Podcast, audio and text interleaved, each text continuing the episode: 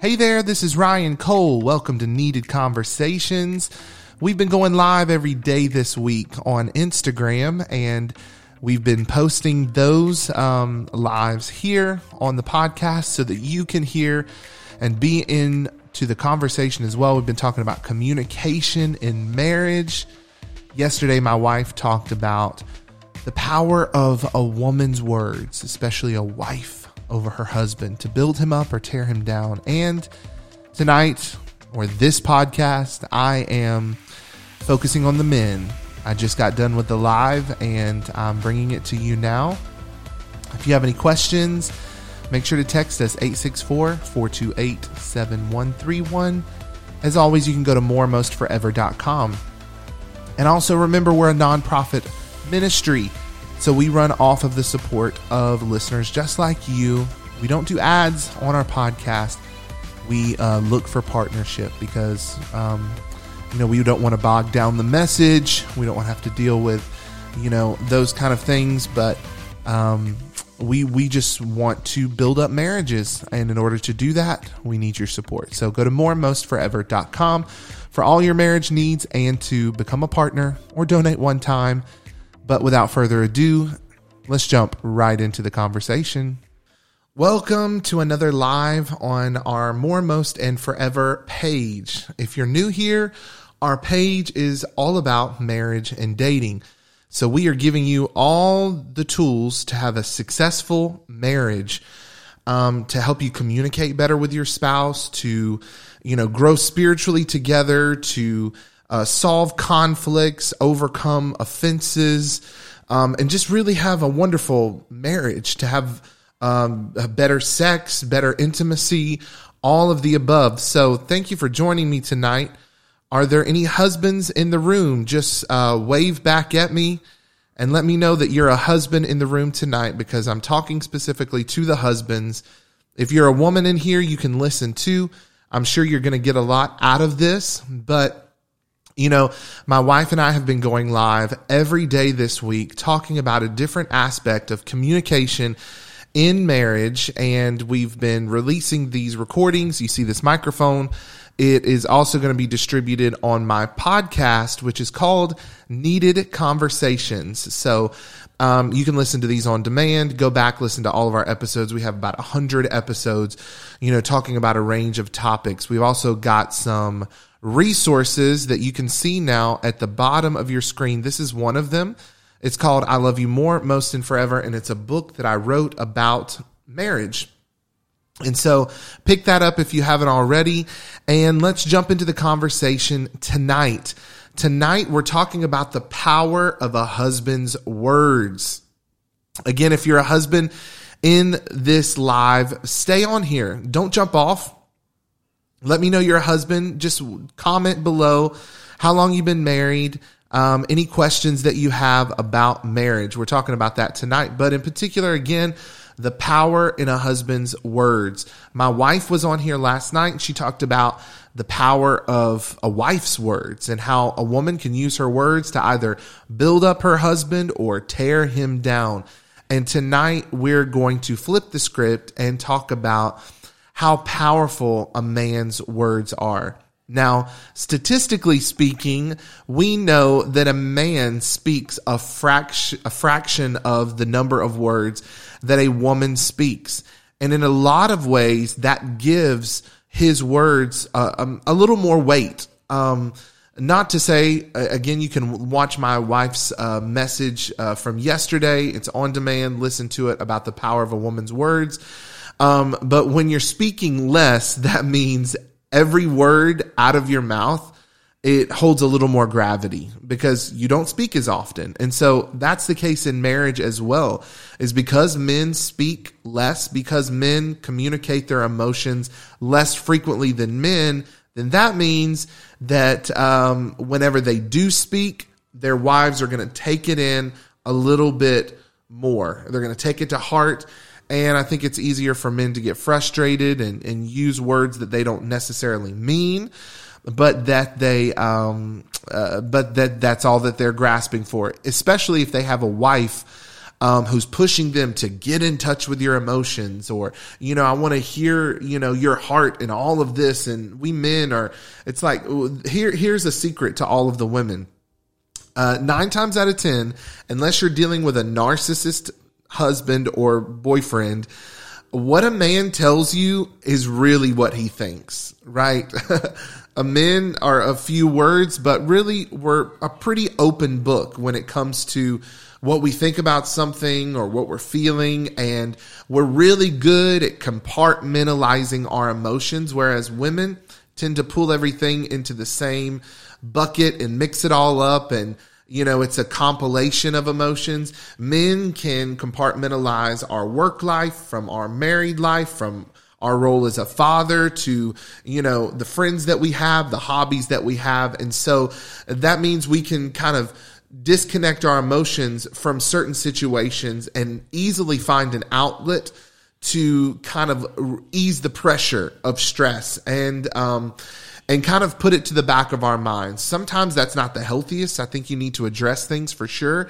But I think when it comes to communicating with your husband, women, you know, um, you just have to understand that if he's saying, this is what I think, then that's actually what he thinks. Um, again, if he's not a narcissist, manipulative guy, pretty much straightforward men are an open book.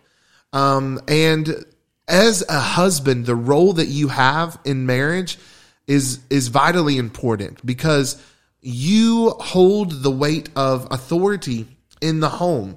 Um, that doesn't mean the wife doesn't have authority, but I think in terms of responsibility, um, the pressure is primarily on the husband in the relationship and he's the one um, that's going to be held accountable for his family and how he's leading his family. And that is that is not at the expense of a woman's ability to lead as well but this is just the design of god for the household. That doesn't necessarily translate out into the world you know marketplace or wherever you're working and that all women should be submitted to all men. No it said women submit yourselves to your husband as unto the Lord.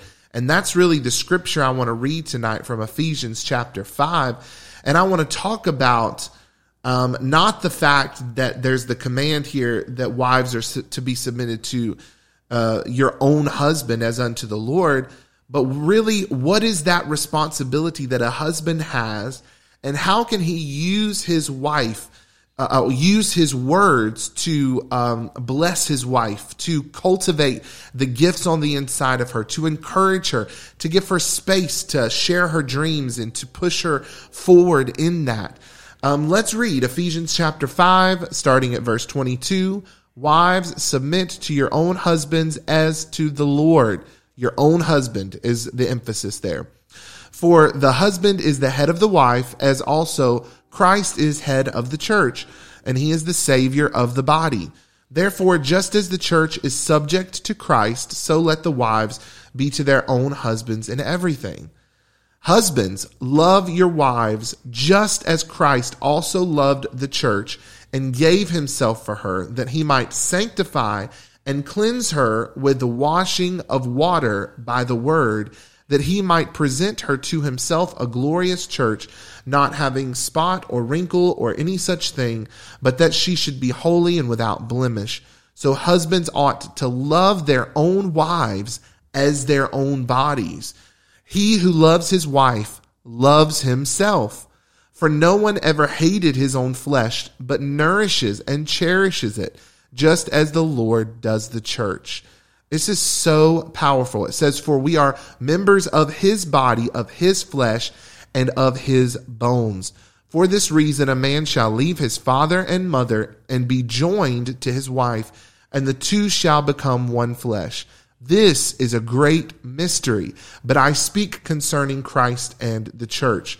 Nevertheless, let each of you in particular so love his own wife as himself and let the wife see that she respects her husband. And the, this right here, really that, that final scripture speaks to the number one need that men have and the number one need that women have. The number one uh, need that men have, and sex is a close number two, but the number one uh, need that a men, ha- men that men have is a need for respect, a respect, and so that's what your husband is looking for, uh, wives. But in, in the same token, what the number one need of a wife is for you to connect emotionally. And that means you've got to be comfortable with opening up and talking more and really letting her express her emotions and you not um, running away from it or judging her, um, but that you would care for her even as you care for your own body, that you would present her to yourself as a glorious, without spot or wrinkle, um, that that without blemish, that you're washing her with the water of the word. Husbands, love your wives just as Christ loved the church and gave himself for her. And so this is what I want to say to men. You know, if you are abiding by that second paragraph here in Ephesians chapter 5 in this section about marriage, if you are living up to this standard uh, as a husband who looks and mirrors that of Christ towards the church, what kind of wife wouldn't want to submit to a husband like that? If you are washing her with the water of the word, that you're using your words to encourage her, to speak life to her, to, to bless her, what kind of wife wouldn't want to submit to that kind of husband? You know, we counsel a lot of couples and and in the first couple of sessions that we have with couples, I really laid down the hammer on the husbands. Because when it comes down to it, the responsibility falls on our shoulders as to how the house is going to function and how our relationship with our wife is going to uh, either thrive or break down. And really, if, if there's a breakdown in your relationships, nine times out of 10, husbands, I can point it to an area of struggle in your life that either you're ignoring or that you, you know, you don't think is dysfunctional. And if you were to address that and bring the intention back into the marriage, then, then you could fix those cracks in those places. Now, that doesn't take the responsibility off of the wife to also um, you know, look at her actions and and make changes and and uh, you know grow and be mature and all of that. But the thing about a head is the head goes first. You know, how did you come into the world? Head first, right? A head, just because you're the head doesn't mean you're more important. Just because you're the head doesn't mean you have more authority because essentially you and your wife are one flesh. That means the authority is equally distributed. Being the head just means that you go first. You set the example. You lay the precedence. And then you cast a vision for your family that they can follow behind. And it's not about, you know, a man is out front and a woman's behind him in his shadow. Don't get me wrong. It's about a man taking a leadership role in the home. You know, there's a lot of couples who, for all intents and purposes, the woman is out there in front, right? You know, her job is more public facing. She is, you know, a more outgoing personality. But in order for her to be that, she also has to, and be that effectively, she has to have a husband at home who is holding it down who is covering her, who is leading her and lifting that weight and that pressure off of her that she was never designed to carry. You know, I've seen a lot in the news about Fantasia and her husband. Fantasia is an R&B singer. She won American Idol many years ago. She's a fantastic gift. I don't like all of her music. Um, you know, it, it, that's neither here nor there, but she's a phenomenal gift. Um, she's been through broken relationships and more recently with her husband that she's been w- with for several years now. Um, she's made several public statements about letting her husband lead, even as a dominant woman in popular culture, right? She's still a boss in a lot of senses of the word, but she recognizes the structure that God has set up for the home And, you know, her first marriage, I believe, ended in divorce. And now she's in a thriving relationship. And you can see it all over her. She's healthier. Her career is in a good place. And she's able to do her career from a place of ease because her husband's holding it down as the leader in her home. I wish somebody would put something in the comments and let me know what you think about that you know, if you agree or not. You can always text us if you're listening on podcast 864-428-7131. Join the conversation. Let us know what you think. Um, because this is real talk. Uh, as our podcast is titled, this is a needed conversation to have especially as there's this tension with the dynamics between men and women in culture right now and and pushing women out there right to lead and to be well educated and have businesses and be visionaries and all of that. But when it comes to the home the biblical order is that the man is the head right? And again just because you're the head doesn't necessarily mean that you're more important. You know, you are equal heirs to the promise in Christ Jesus. That means when you stand, you stand together, not as two individuals with one who's more important and has all the authority and one who's just this lowly servant. No, you stand together as one unit. And husband, the onus is on us. The responsibility is on us to lead our wives and to use our words to build her up instead of tearing her down there is a lot of power in the, the, the words of, of a husband and the words of a father to give life. Again, my wife talked about the power of a wife's words, but tonight I'm really putting the emphasis, I'm laying the hammer down on, um, on the men, right? To watch your words and watch what's coming out of your mouth and to learn how to effectively communicate and communicate in a mature way. And although statistically, again, we use fewer words, you can have a, more of an impact with fewer words than you have by just, you know, talking out of your rear end, right? Think before you speak. Make an intellectually wise set of phrases that well communicates how you feel and your vision for the marriage. I want to get real practical here because we talked about Ephesians chapter 5, the role of a wife, the role of a husband, but I want to pull out that one bit of text that says, in husbands, we should wash, you know, cleanse our wives. I'm going to read it specifically.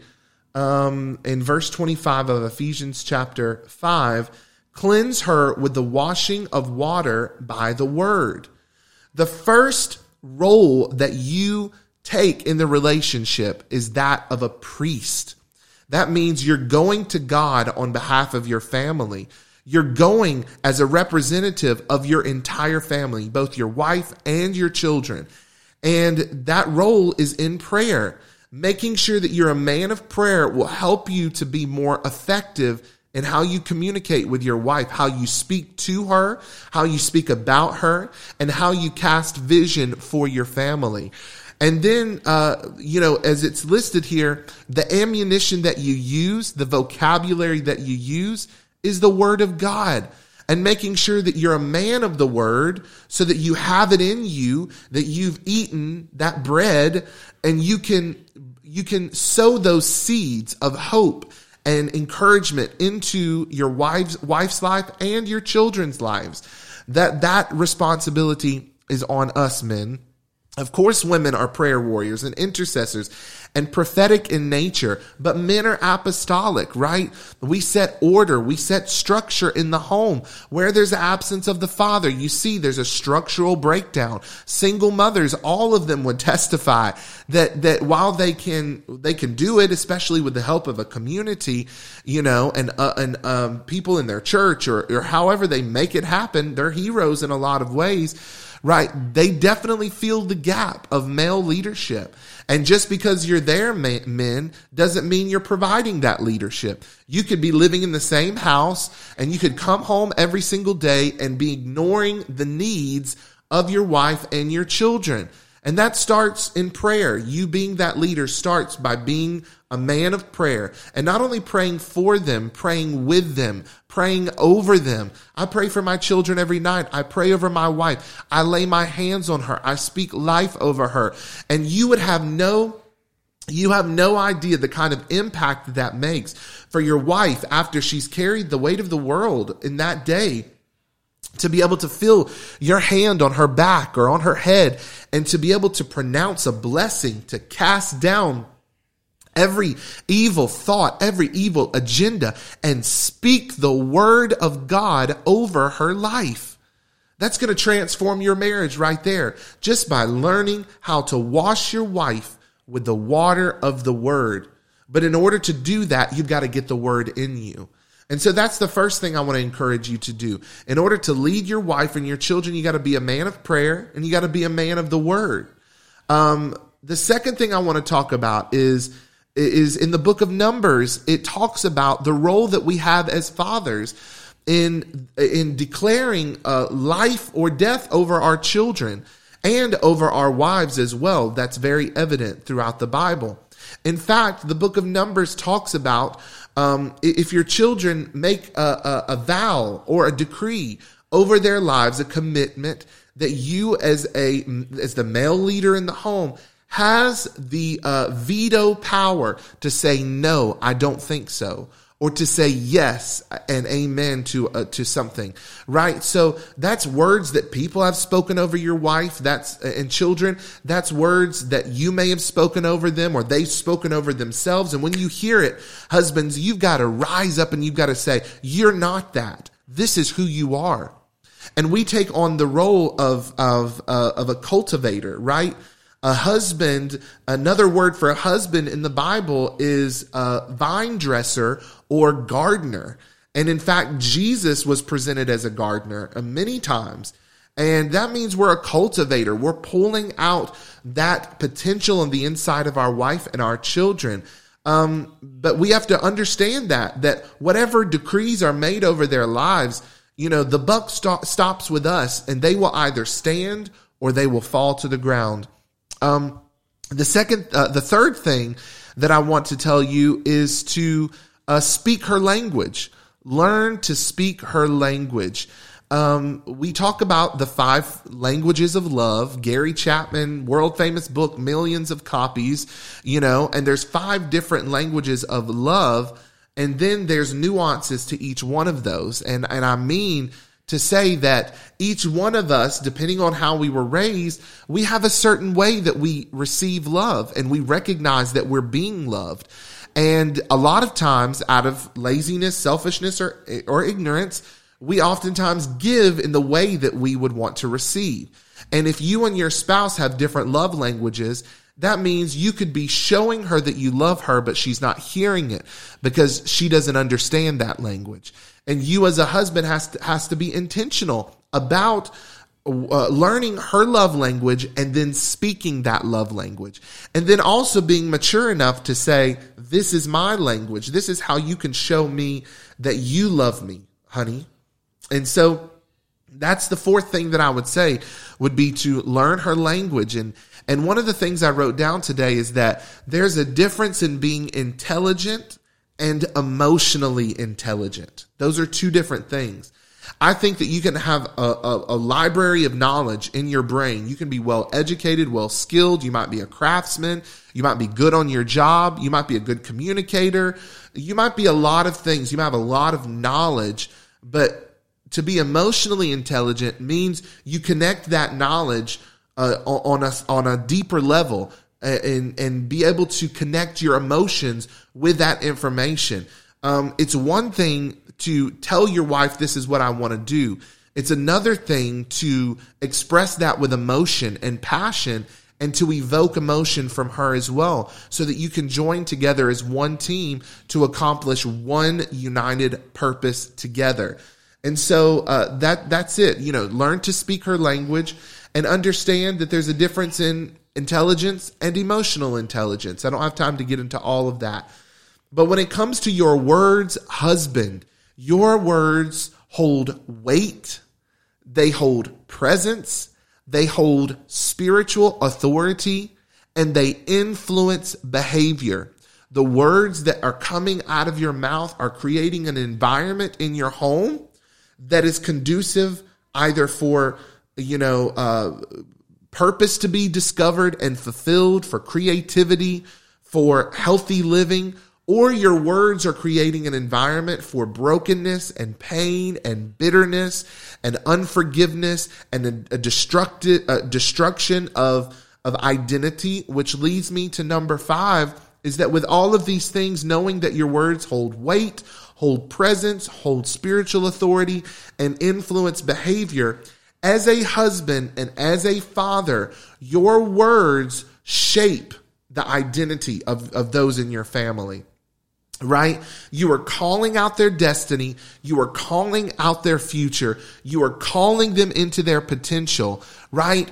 Or you are sowing seeds of, of discord where their identities are going to be destroyed. Husbands, your words, again, hold weight. Your words hold presence. Your words have spiritual authority. Your words influence behavior and shape identity in your children, but also in your wife, right? And especially if your wife is called to lead, if your wife is a visionary in her own right, if your wife is um, is called to be out front, right?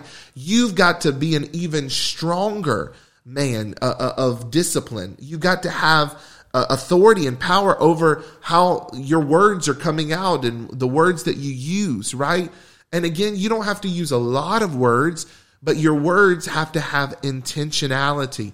And the only way they're going to be intentional and properly shape the identity of your, your children and your wife is by having the word of God in you. Remember, cleanse your wife with the washing by the water of the word, right?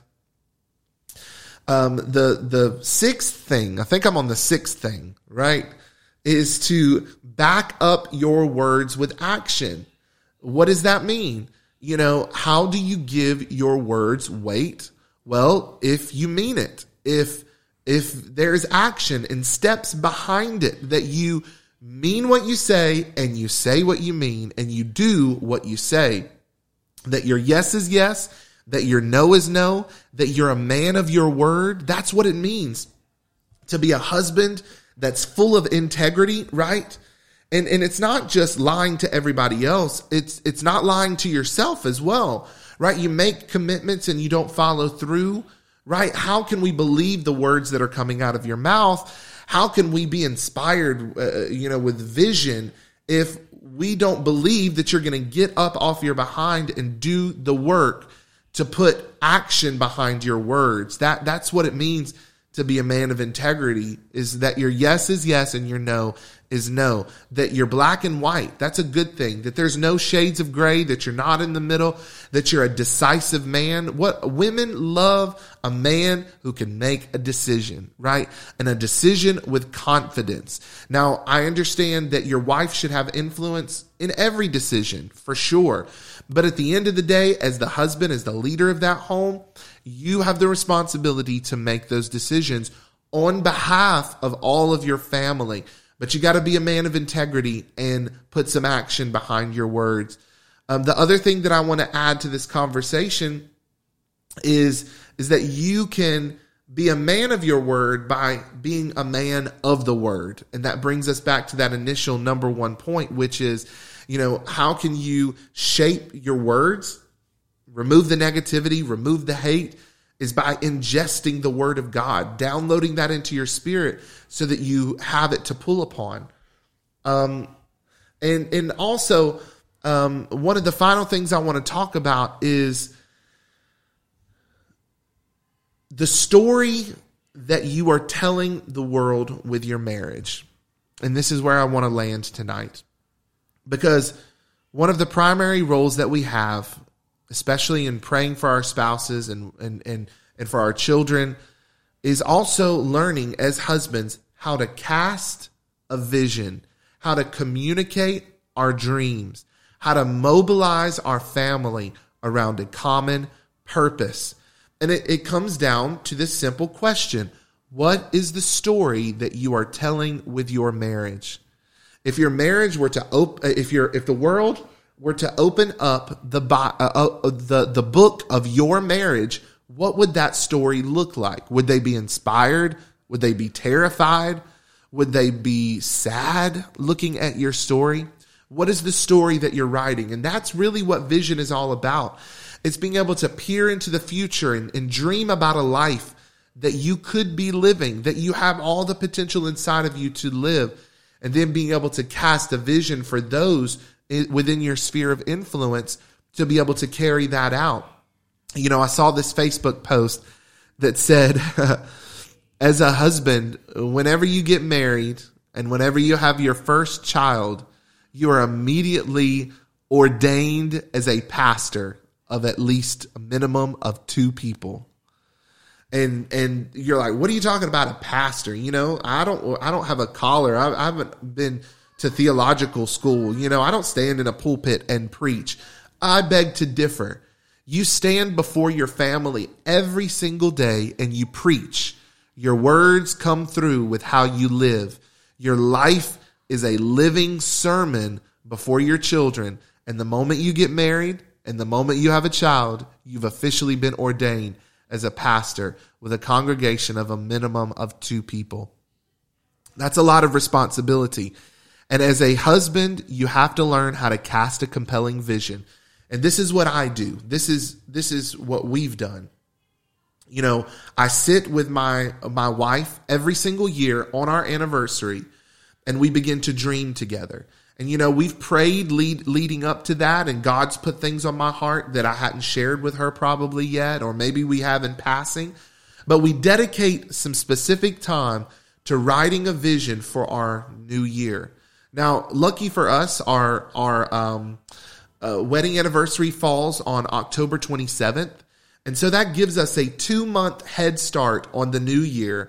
And January 1, when everybody else is you know trying to scramble and put their new year's resolutions together we have let go of the idea of resolutions and we have committed ourselves to writing vision and we do it in october we finish out our year strong and by january 1 we step into fulfilling those goals that we have put together. Now, that vision is based on a lot of work that we've done over the years to, to imagine what our life could be in 20 years and begin to script out the story that we want our marriage to tell to the world, to our children, to our community, to those that follow us on social media, to those who we mentor. What story are you telling with your relationship?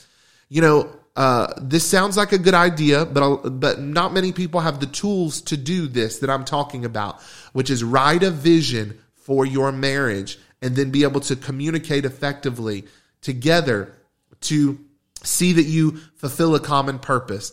But we've got the tools, the resources to help you do just that. We are hosting, we've done this several times, but on April 30th this year, a couple weeks from now, we are hosting a marriage with a mission workshop.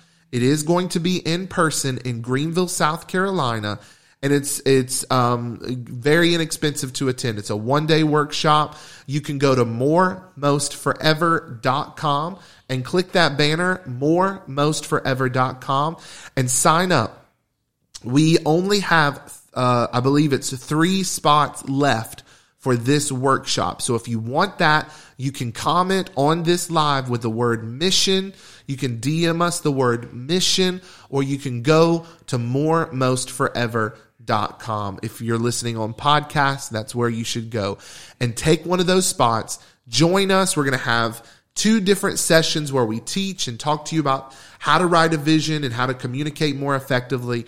And then you are going to be given um, a workbook that gives really specific questions that you're going to ask one another, and you're going to go through this workbook, and by the end of it, you're going to be able to say, This is the story that we're telling with our marriage. This is the common purpose that you and I are going to run parallel, joining together, side by side, as purpose partners. You know, it's not just about marriage isn't just about the feel good feelings of chemistry and the hormones and all of that. Yes, that's wonderful. But what really drives that for us and for so many other couples that we mentor and coach is writing a vision together and saying, this is what we're going to pursue together. I've said this before on this podcast, but if you're new to this uh, Instagram live or more, most, and forever, you know, uh, two lines that focus intently on one another, intersect at a point of, of great intensity, but then move in the opposite direction, right? And that's the picture of most dating relationships. You're very intense in the beginning. It's very physical. There's a lot of chemicals, you know, going through your body, a lot of infatuation. But those two lines, once they reach that hyper intensity, move out into opposite directions. Why? because the relationship wasn't built on anything other than the superficial. And when the superficial leaves, which it always does, you've got to have something to build upon. You look at two lines that run parallel out into eternity, right?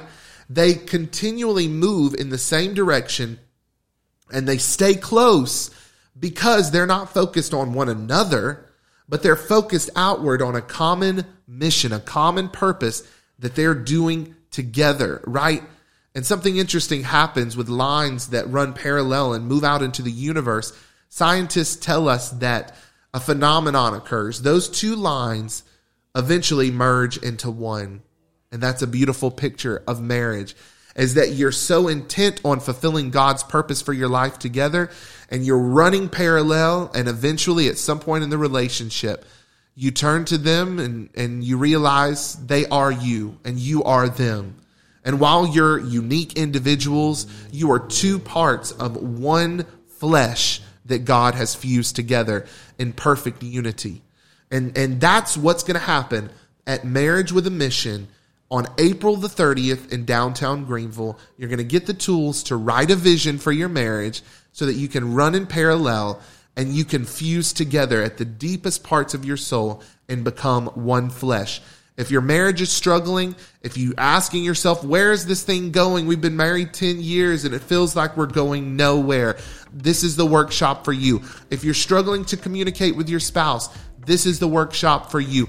We are going to address everything in this workshop um, we're going to turn marriage like a prism and we are going to look at every angle. Finances, right? Write a vision for your finances. How does finances affect your marriage? Well, it's right on up there. One or two as the top reasons for divorce. What about your sex life? What about how you raise and discipline your children? What about your educational pursuits? What about your um, your uh, uh, recreational uh, uh, dreams, like where you want to go in the world, the dream that you have to go see the Eiffel Tower or, you know, the mountains in Ireland or wh- wherever you want to go. You've got to write a vision for those things and make a plan in your relationship or you're never going to see it happen. And then, most importantly, right, what is the problem that you're going to help address together in the world and shine a light and bring good and leave a legacy with your marriage that that your marriage reflects the glory of God. I hope you've gotten something out of this. Again, go to moremostforever.com. I thank you guys for joining me, and we will see you tomorrow night.